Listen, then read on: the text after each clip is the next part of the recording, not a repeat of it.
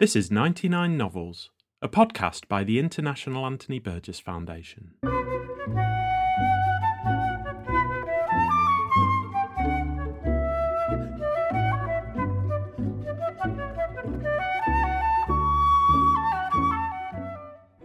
In 1984, the writer Anthony Burgess selected his 99 favourite novels in English since the outbreak of the Second World War. Never short of an opinion about books, Burgess's list is typically idiosyncratic and invites closer attention, so we've invited some of the leading scholars, critics, and writers to tell us more about each of the 99 novels. So read along with us as we explore a reading list created by one of the most original literary voices of the 20th century.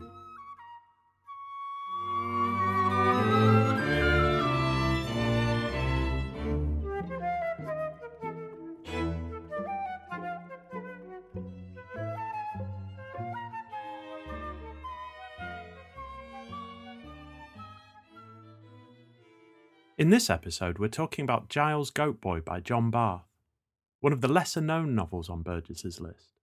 But it's an experimental and chaotic delight and well worth a closer look.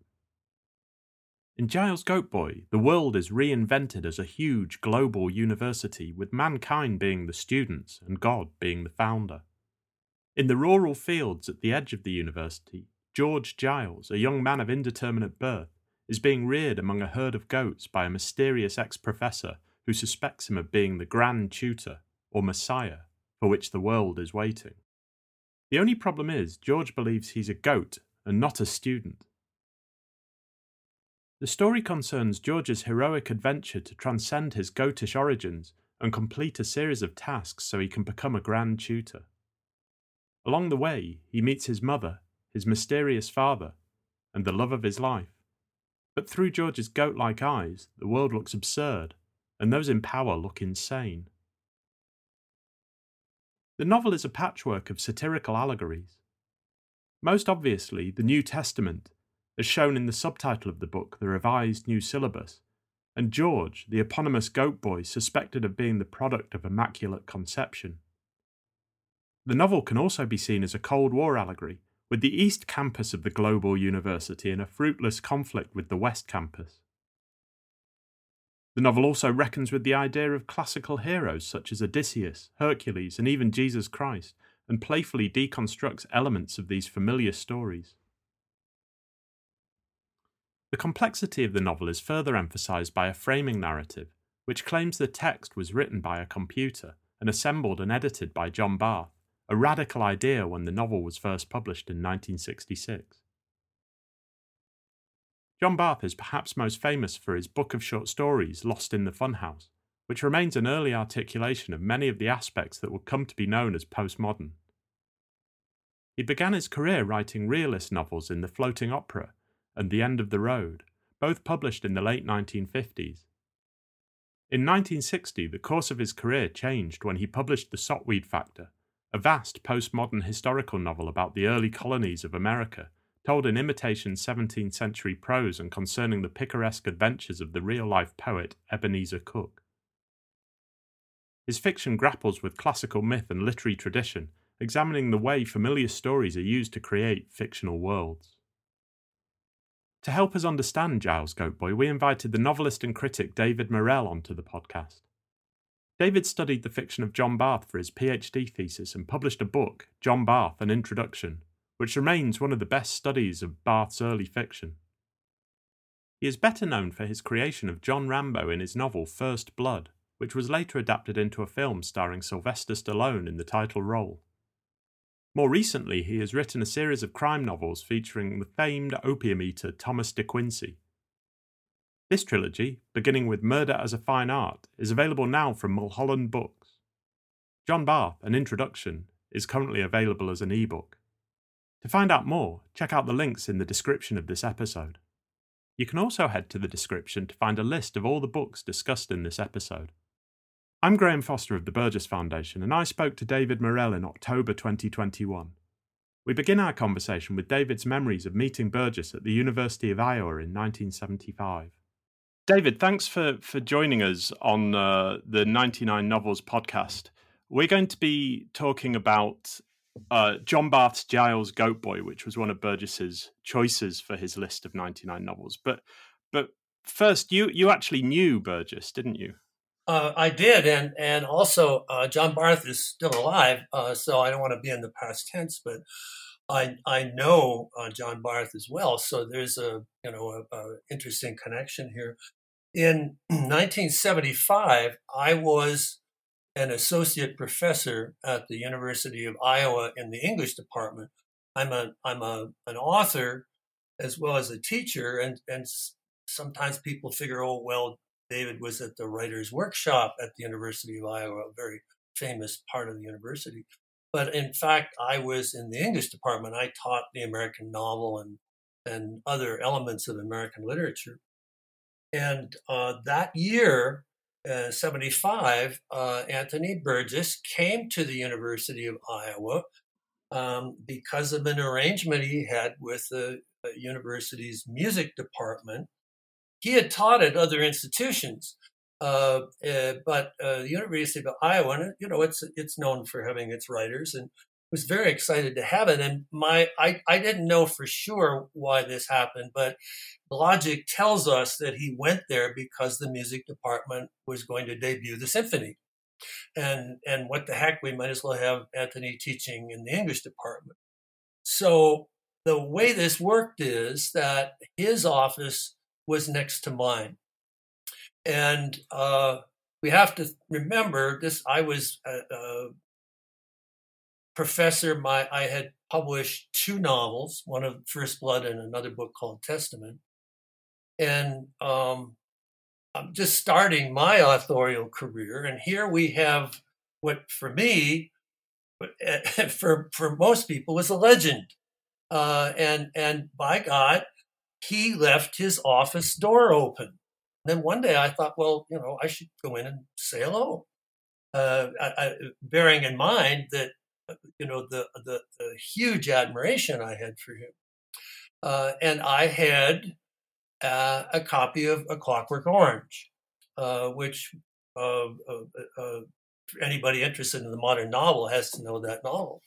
So I thought, well, I'll ask him if he would autograph it for me, and and so he did, and he was very generous um, in in his autograph. Uh, you know, a very collegial, greeting me.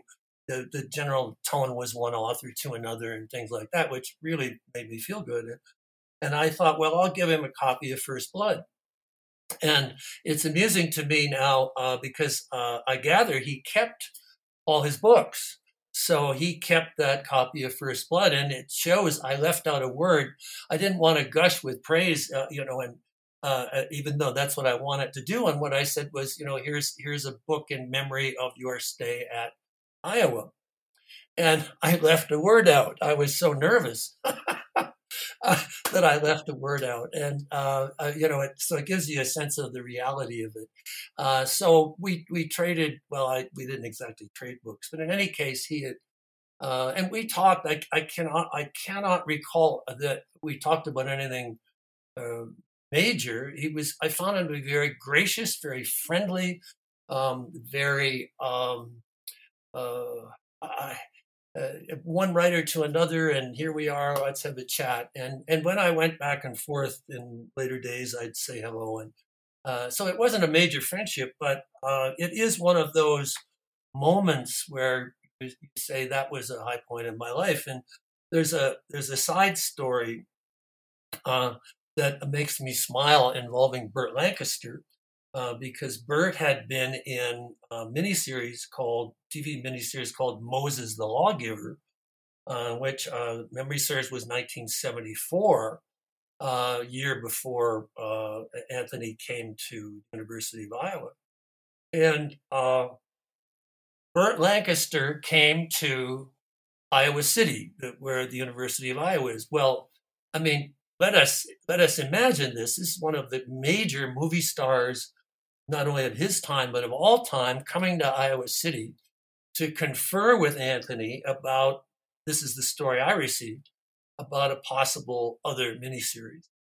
And um, and the story went around that Anthony had rented a house I, I have to laugh even as I think about it. and imagine the housekeeper. So she's she's vacuuming the floor, the living room, and there's a knock on the door. And she goes over to open the door, and there she is looking at, and she's sure she's insane, Burt Lancaster. And she says, and he asks, Is Anthony home? And no, he isn't.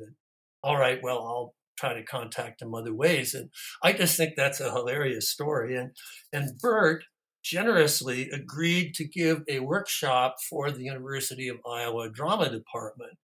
And I had a friend who was in the drama department who contacted me and said, Hey, if you in an hour, if you have the time, get over here because Burt Lancaster is going to do a workshop.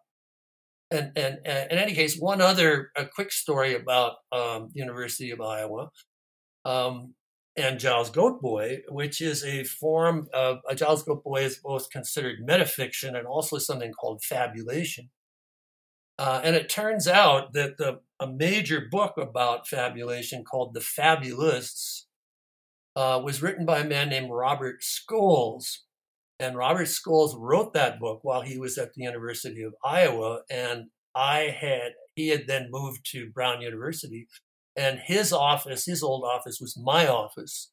So here I was in Robert Scholes' former office, next door to Anthony Burgess, uh, and here we are talking about a book of metafiction and, and fabulation, which uh, which basically um, uh, uh started in, in, many ways with John Barth.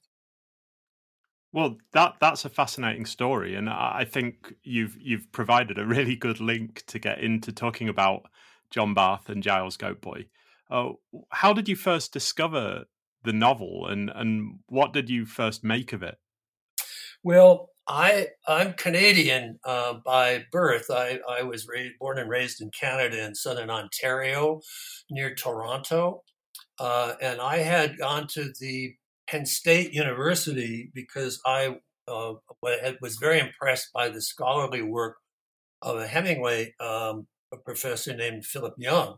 Uh, and people listening, uh, uh, professors do have influence. I mean, here was um, I was newly married. My we had a, a, a, a, new baby, and my wife and I and our very small child immigrated to the United States to go to Penn State to be with Philip Young. Well, um, John Barth had taught at the at Penn State. These interesting, uh, uh, you know, and not exactly coincidences, but uh, the way things tie together. And uh, it, uh, Jack, as he likes to be called, had come to Penn State in the mid 50s uh, and um, had gone from writing to realistic novels, uh, The Floating Opera and The End of the Road, to um, The Sotweed Factor and then Giles Goat Boy, which were the reverse, which were in which he was basically turning his back on realism and exploring other ways to write fiction.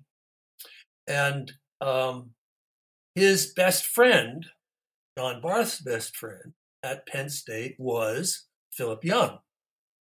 Uh, so uh, uh, uh, Philip and I would talk about Barth, and as it turned out, in 1966, the year I arrived at Penn State, that was the year Giles Goat Boy was published, and it it made a great uh, stir at Penn State, uh, and people wished he were still there so that they could bask in the in the attention the book was getting, but also um, John Barth was suddenly a New York Times bestseller, and nobody could figure it out uh, because Giles Goat Boy is is very long, over 700 pages, uh, and is a not exactly the sort of, of, of, book that one expects on a bestseller list.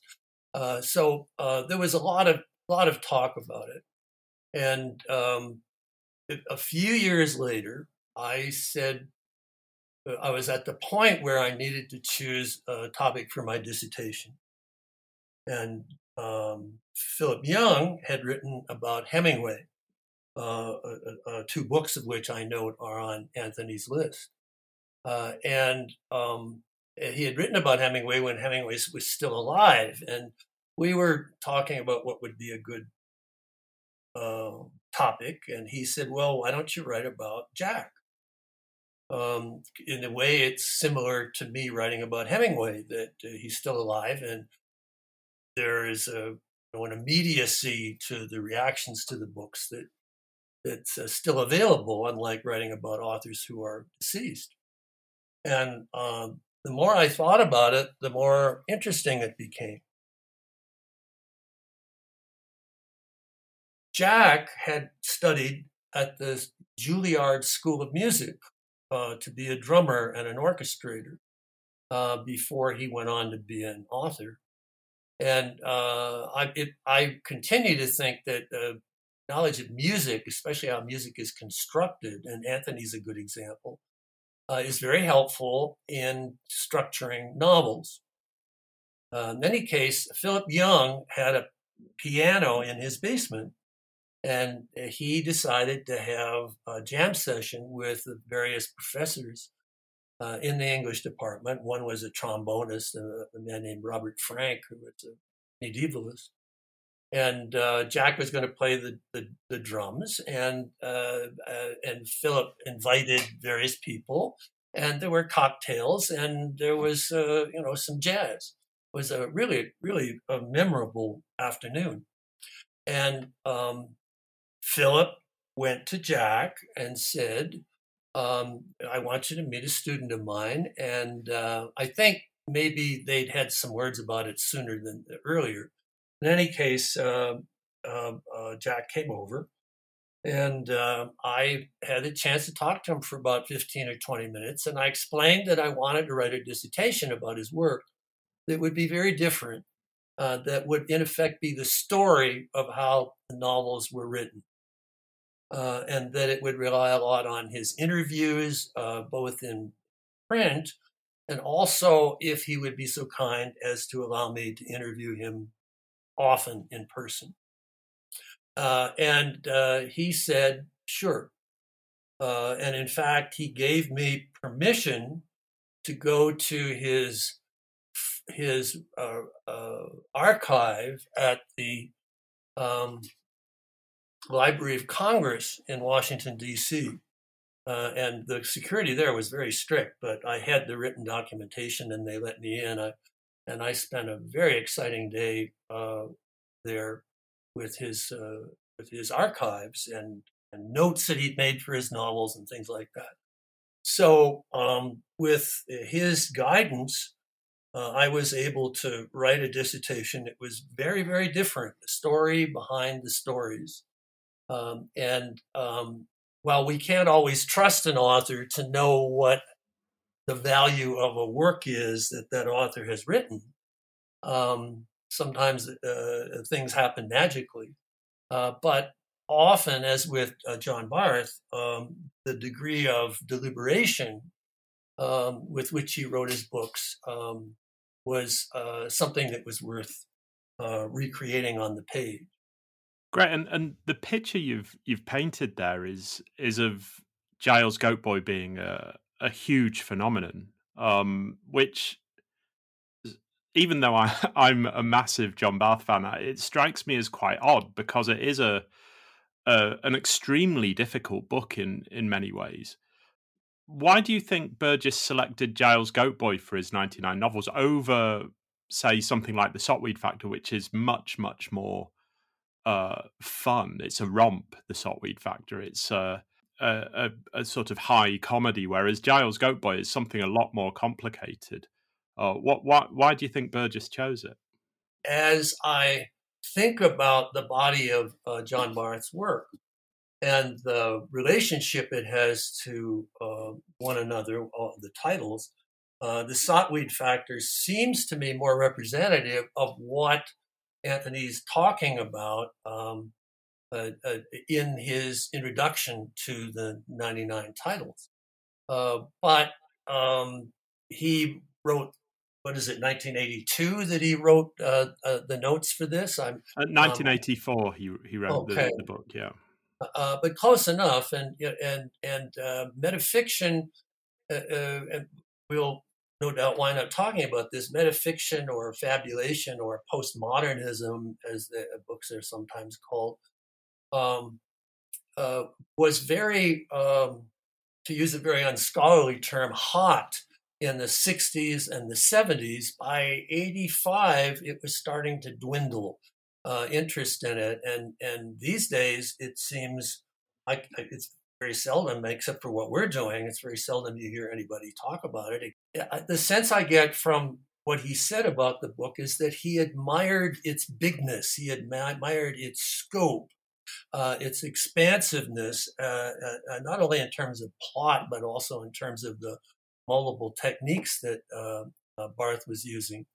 Um, and uh, that, as he says, that book went against current trends. if, if you think about um, much of what was being published then and now. Uh, it's a very uncharacteristic uh, book for certainly for the bestseller list, and I think he was just uh, uh overwhelmed. Uh, a uh, by its its um, intelligence and its multi techniques and its ambition and size. Um, and I mean, it, it's hard to ignore it. Or the Sot-Weed Factor, we can go and and for people who might not know about the Sot-Weed Factor, it's an imitation 1700s novel uh, and uh, done brilliantly um, about a real man named Ebenezer Cook, about whom not a whole lot was known, so that he could use a lot of the written, uh, Barth could use a lot of the written, what we know historically, and then amplify it. And uh, I think, um, uh, as, as, as you and I agree, probably the Sot-Weed Factor would have been better. My favorite Barth is something called Lost in the Funhouse, uh, which uh, the short story in that, which is a, a, a, a, short story about writing a short story, um, is uh, something that I've referred to again and again in my own work and in my teaching. It's a if uh, our listeners aren't aware of it, it's the book Lost in the Funhouse, and then within it is the is the short story, and the funhouse is uh, fiction, uh, which is a kind of surrogate for life. You mentioned Lost in the Funhouse, and and that book I think is is particularly important in Barth's career. But but sort of combining that with with Giles Goat Boy has meant that that Barth has often been called one of the first pioneers of postmodern fiction. Yes. Do you think that's a fair categorization? And and does Barth himself uh, agree with that, or does he resist it in any way? Well, uh, he, he, tended not to put himself in a, in a relationship with other writers, I, I, except you know the uh, people like Borges. Uh, he certainly felt was an influence, and uh, you know it occurs to me that we, for people not familiar with Giles Goat Boy, it's a uh, it, it, it was written at Penn State, and in a way, it's about Penn State using Penn State and its various elements, various campus elements, and the fact that uh, Penn State began as an agricultural college. Uh, so he has goat barns in in in the novel, and and basically uses the university as an allegory for the condition of the world in 1966. Uh, now, as Anthony notes at, in his uh, commentary about the novel, uh, that uh, I, in fact I have it here. He says, um, uh, he says the the book is allegory, parody, didactic treatise, fable, religious codex, and the taking of it seriously entails the taking of it unseriously, which is to say that it's a comedy. Um, and and he talks about the allegory being uh, quite accessible. I mean, it's very obvious, and uh, and and various real life people appear in disguised forms, such as President Eisenhower, whose brother Milton Eisenhower was the president of Penn State at the time that uh, Jack was writing Giles Goat Boy. Uh, so the one theory about the reason that Giles Goatboy became a success, um, uh, uh as to, uh, that is a bestseller, a financial success, is that people read it thinking it was a roman à uh, that they were going to see. You know, it's almost like a Harold Robbins novel, and and uh, and Anthony talks about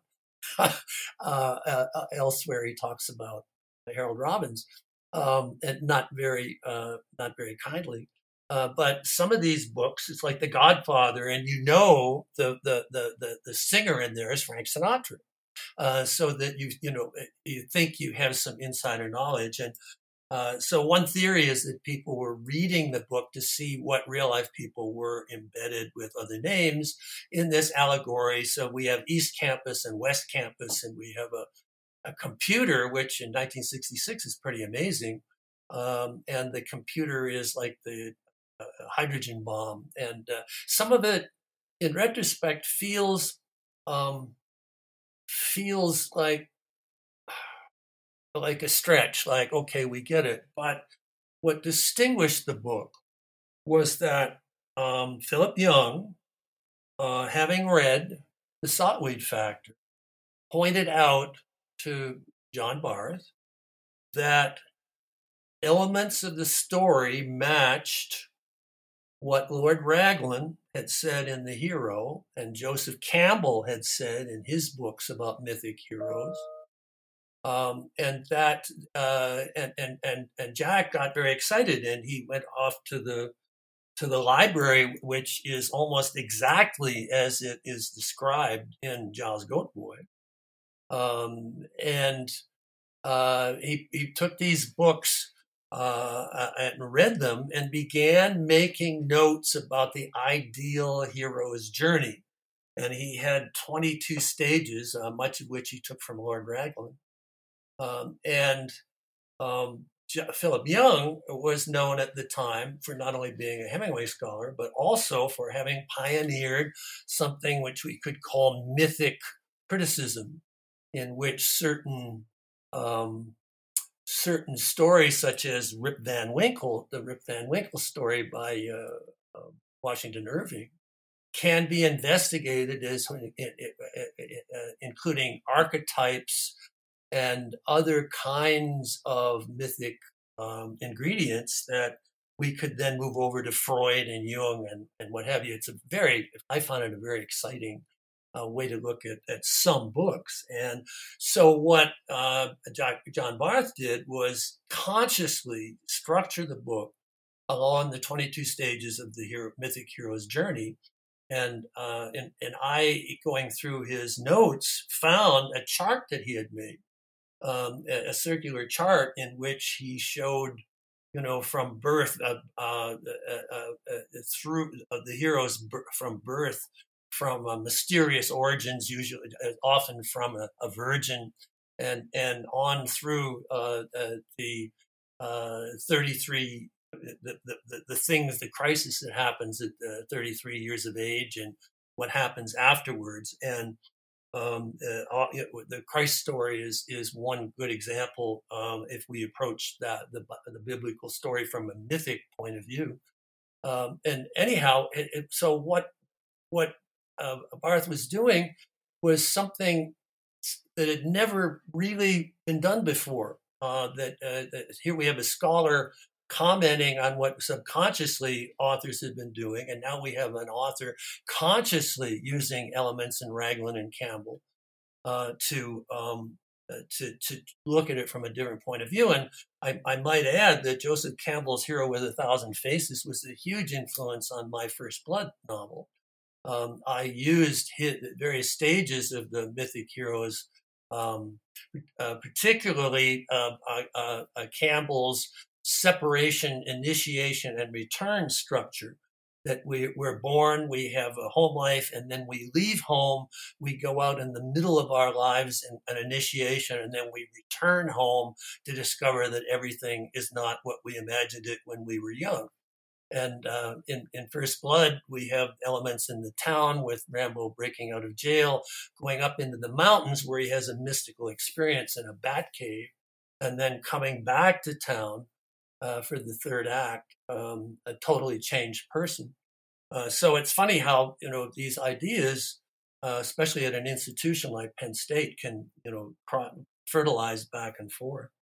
It seems to me that it, each of his novels is an attempt to reprocess myth or classical literature you know the sort of uh, stories that that like a thousand and one nights and and uh, those sorts of things. It's an attempt to sort of reprocess them and and literary criticism to a certain extent, as you've been saying, in a in a way that creates a new story. Is that is that a fair thing to say?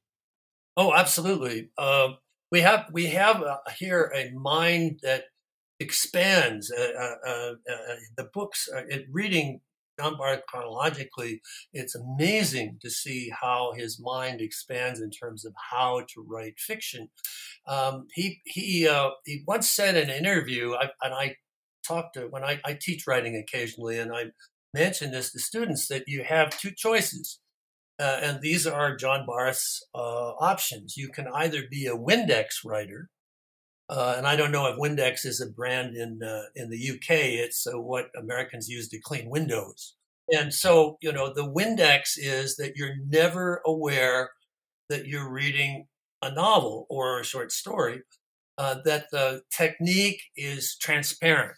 That it invites you to immerse yourself in the story, and even when you're turning the pages, somehow you're doing it subconsciously and not being aware that there's a book in your hand so that if you're interrupted, it's like you're coming out of a trance.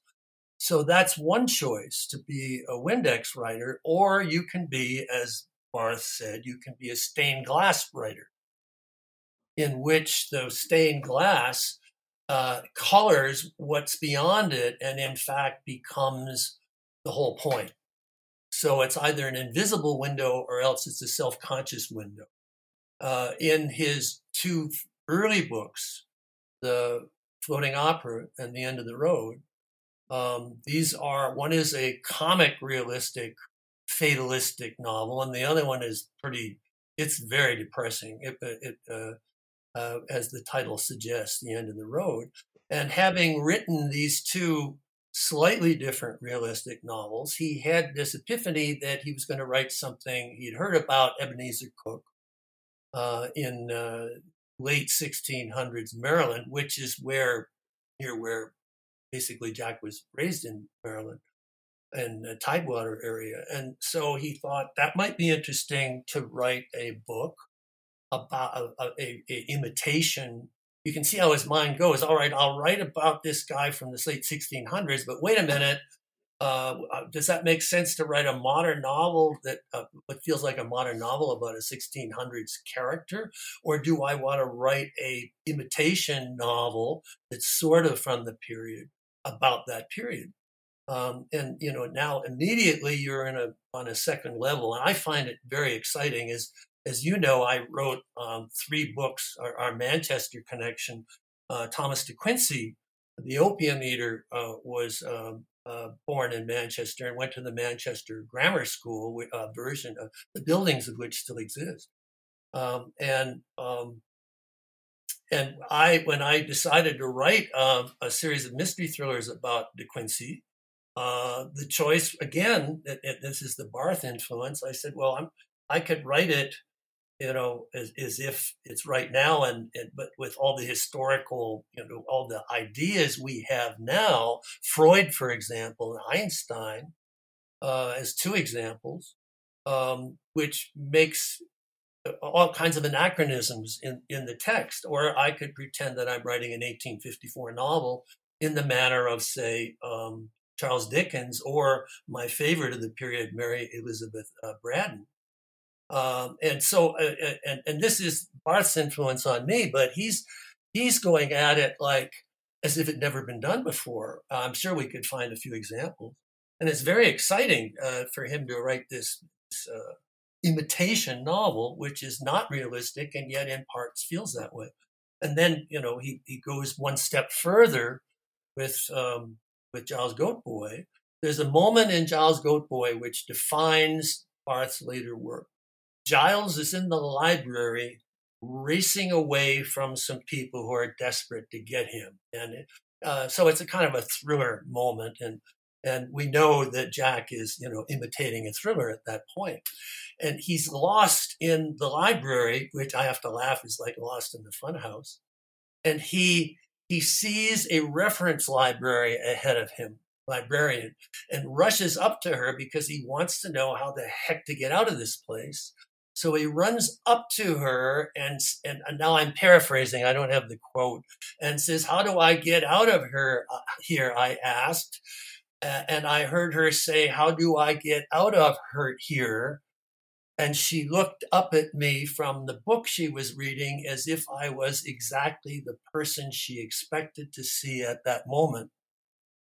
So, what we have is a librarian reading Giles Goat Boy, the novel that we are reading, and that she, I mean, the layers of of reality or non-reality, I, I find I, I, find that moment chilling in the way that it it um, adds so many depths. Uh, uh, I don't know uh, uh, uh if you'd like to comment on that actually in all of Barth's work there are moments like this. I mean, listening to you talk about that, it reminded me of Tidewater Tales, in which uh, the main characters sort of find find the story floating in the in the in the, yes. the river that they're sailing on, essentially. And I, I think that's that's really important. But but one thing that that I think talking about Barth in this in this way as as a, a sort of self-referential author, um, an author that that is is sort of playing scholarly games within his fiction, that sort of avoids what some some of the things that I, I find in in his fiction, especially Giles Goat Boy and the Sot-Weed Factor, is that the novels are very very human. There are moments of of uh, sort of pure human experience I wonder if you could say anything about that. That was one of his goals. He talked about fire and ice. There's an essay he wrote on the subject. I think it was for the Washington Post uh, Book World, which is no longer um, with us, um, and and about that that he he brings to to his work a degree of preparation and deliberation. To hear, I I, I heard him give talks uh, in a formal uh, circumstance in auditoriums, um, I believe three times. And to hear him t- talk about the way he puts fictions together, that uh, he it, it, it, there was I can't recall what work he was talking about, but that he had three climaxes in the novel that he'd set up the the narrative so that the climax of one plot point would enable the climax of the next plot point and would then enable the climax of yet another plot point. And he linked these to multiple orgasms. Right.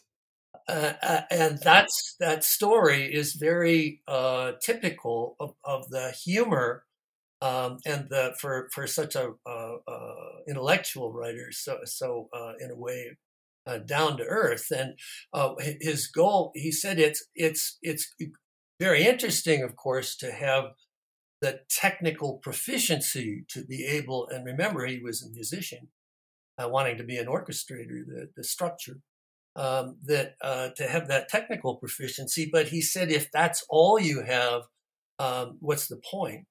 Uh, and that so you have the ice of the of the narrative deliberation and that he would mingle it with um, the, the passion, the fire that he hoped he brought um, to his uh, to the characters, and often the characters were stories themselves.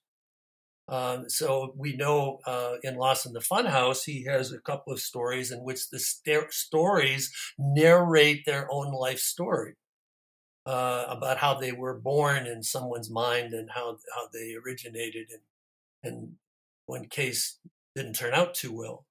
Um, and uh, in some ways, when, when I teach writing, and in, in my writing book, I have a, a writing book, um, and I point out that uh, in some ways, all you need to do is read the short story "Lost in the Funhouse," and you know everything there is in, in a way, but the basics. There's a uh, he he uh, he talks about um, what he calls fill in the blanks writing. He had hair that looked like dot dot dot, and and the narrator says, "Well, what are our choices here? What does his hair look like?" Or I forget if it was his hair, but um, and he says, so this this basically is fill in the blank writing. It really doesn't matter what you put there, but you've got to put something.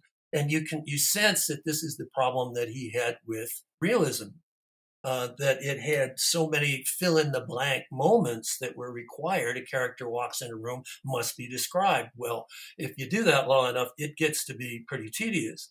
Um, and and what John Barth had found was a way around this. You've talked so brilliantly about about Giles Goatboy and Barth's work, but what what do you think the legacy of Giles Goatboy is, and and do you see the influence of Barth in any authors working today? I don't. Um, the the world changed. There were there were other um, other writers uh, working in this. We mentioned Pynchon and John Fowles, and and you know uh, Samuel Beckett, Nabokov, uh, William Gaddis. I, I, just made a list. William S. Burroughs, who who, if I'm not mistaken, was a friend of Anthony's. Is that correct? Uh, they Burroughs? met. Uh, they met a few times. Yeah. Okay and Kurt Vonnegut and Donald Barthelme and, and Thomas Pynchon, as we said. Um, it was a very hot. I, I remember when, for a time, that's all the kinds of books that were being reviewed were metafiction, fabulation, postmodernism. And then, um, as happens, things get not so uh, current. And I, I, I, dare say that um, he now um, is somewhat of a footnote. Uh, as, as, as, I hate to say it, um, uh, that you don't, I don't see the influence except, uh, and forgive me, um, John Barth influences all through my own work. Now, I, I write popular fiction that st- tries to be more than that. I tried, I'm trying to suck readers into the narrative, and then I have devious undertones that I'm trying to uh, communicate. Uh, and often uh, it is in the form of the kind of metafiction that um, that John Barth uh, was known for. Uh, and I have dedicated a few books to John Barth, um, and I talk about him whenever I talk about writing. And and you know, going back to what I said earlier, are you a Windex writer or are you a stained glass writer? Your choices stem from that. Um, so, uh, but at the moment, I, I, as sad as it makes me seem, and uh, it, makes me feel, although I'm sure we're going to get people saying, why you fool, look at the influence here and look at the influence there. Uh, but I, at least in, from my perspective, I'm, I'm not seeing it. Um, it. it. may have been so absorbed. I can't imagine that uh, Quentin Tarantino, whose, whose references are filmic, would have, have known um, Barth's work. But boy, he sure right, he sure makes films that are in Barth's tradition. I, I think that's that's interesting. I think I think um, the work of Barth and, and the work of the postmodernists of the 1960s and 70s in general has been to some extent been absorbed into the mainstream and it's sort of filtered out.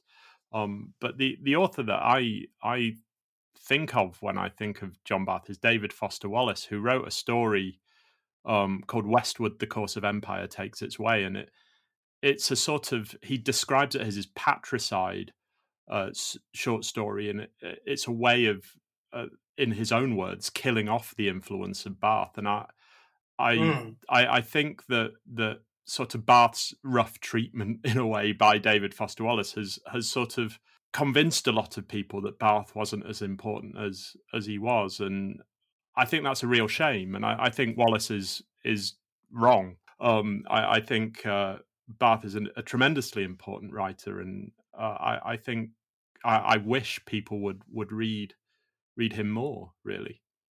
Well, the uh, certainly he was he is among the most major authors of the '60s and '70s, and uh, the number of awards he received um, it testified. I mean, prestigious awards, National Book Awards, like that. Uh, testifies to um, the influence. But as we know, uh, things change, and especially in our culture today, where uh, I mean, it's it's uh, almost like years transition. The things just happen so fast and seem to be, um, you know, negating and erasing um, uh, where we came from. But uh, uh, you you put it very very well. he became um, so authors had to be aware of him uh, you know, it, it, it, to change the metaphor a little, there's a, a, a film, The Wild Bunch, a 1969 film by by Sam Peckinpah, and it's it's the film that had the most influence on me. Um, and again, it, it, it, affected my later work. Um, and um, in movies, especially in westerns, uh, that is 1969 with the Wild Bunch is a watershed year. Thereafter, westerns had to make a choice to either do revisionistic westerns or else go back deliberately and imitate the earlier classic forms of the western. Uh, and uh, this goes back to Windex and stained glass. Um, that uh, for a time uh, that was a choice that uh, authors had to make because oh, it's hard to just hard to exaggerate how much this was a topic in book reviews and in essays in prestigious magazines, not scholarly magazines, but like the Atlantic and things like that. In fact, uh, it was the Atlantic, I, I, believe, that published Lost in the Funhouse. Uh, and uh, so, what you said that, that this debate got it, it got absorbed uh, and then, uh, as you as you put it, filtered out. I, I, think there are still writers who are in that are still following Barth's example, even if they are not perhaps being as uh, self conscious about um, the way they might um, uh, write the book. I get very excited when I think of Barth because he had so many, so expanding what the idea of what uh, fiction could be.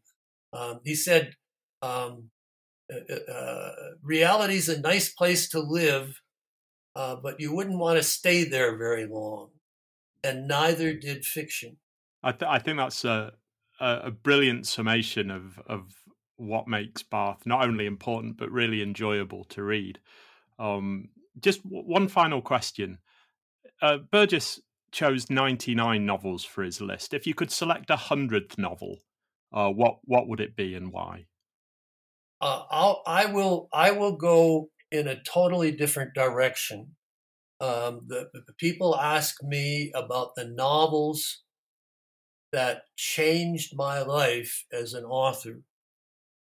Uh, and they would, I suspect, uh, um, be of the sort that uh, Anthony was talking about as uh, as uh, popular works that perhaps didn't transcend. Um, there's a, a British author named Geoffrey Household um, who uh, wrote a novel called Rogue, R O G U E, Rogue Male, M A L E. And it's about a British big game hunter who, on the eve of the Second World War, sets out to stalk Hitler and goes into Europe from the UK and and and he gets caught on the first page. And it's not about the stalking, it's about his escape. Uh, and uh, uh, Household wrote the book in 1939, about 1939. Um, and when I was trying to be a writer, learning to be a writer, and I was writing very bad academic novels. And um, a professional writer I had met at Penn State, whose name was uh, Philip Klass, his pen name, he was a science fiction writer, uh, William Tenn. Uh, he said, uh, based upon a draft of a story that I, I'd let him see, that he'd agreed to see, he said, You've been reading Geoffrey Household. And I said, I don't know who he is. And he he lent me a copy of Rogue Male, and I read it, and I came back to to him and I said, You mean you're allowed to write this way? And that changed my life so that uh, I would have to put that novel um, um, more than anything. Uh, and uh, I was gratified that there was a film uh, uh, made of it with uh, Peter O'Toole that the British Film Institute recently remastered. Is is there anything that you've got coming up that you want to tell us about? As uh, I, I'm working on a western, it's taking me a very long time because there are so many cliches in westerns. Uh, but the cliches have a reason uh, for existing because they tap into certain elements of excitement. Uh, and so, what I'm trying to do is find another way to write a Western that still satisfies us as a Western, uh, but at the same time makes it seem as if a Western had never been written. And oh boy, is that hard. Uh, and some days uh, I'm in my third year, uh, which is not something I'm used to. The, uh, First Blood took me three years, my first novel, and I'm not used to that kind of length. Um, but I'm I'm just doggedly determined, and and once again, I think the reason I'm I'm persisting is again that Barthian influence. That what can you do to take a genre inside out and yet still uh, provide the excitement that the genre gave in the first place? So that's what I'm doing, and Lord knows when it'll be finished. David, thank you for joining us. Uh, it's been a fascinating insight into into Barth and your connections with with Barth, with Burgess, with with literature in general. So, thank you very much for joining us. Well, it was a thrill to talk about these things.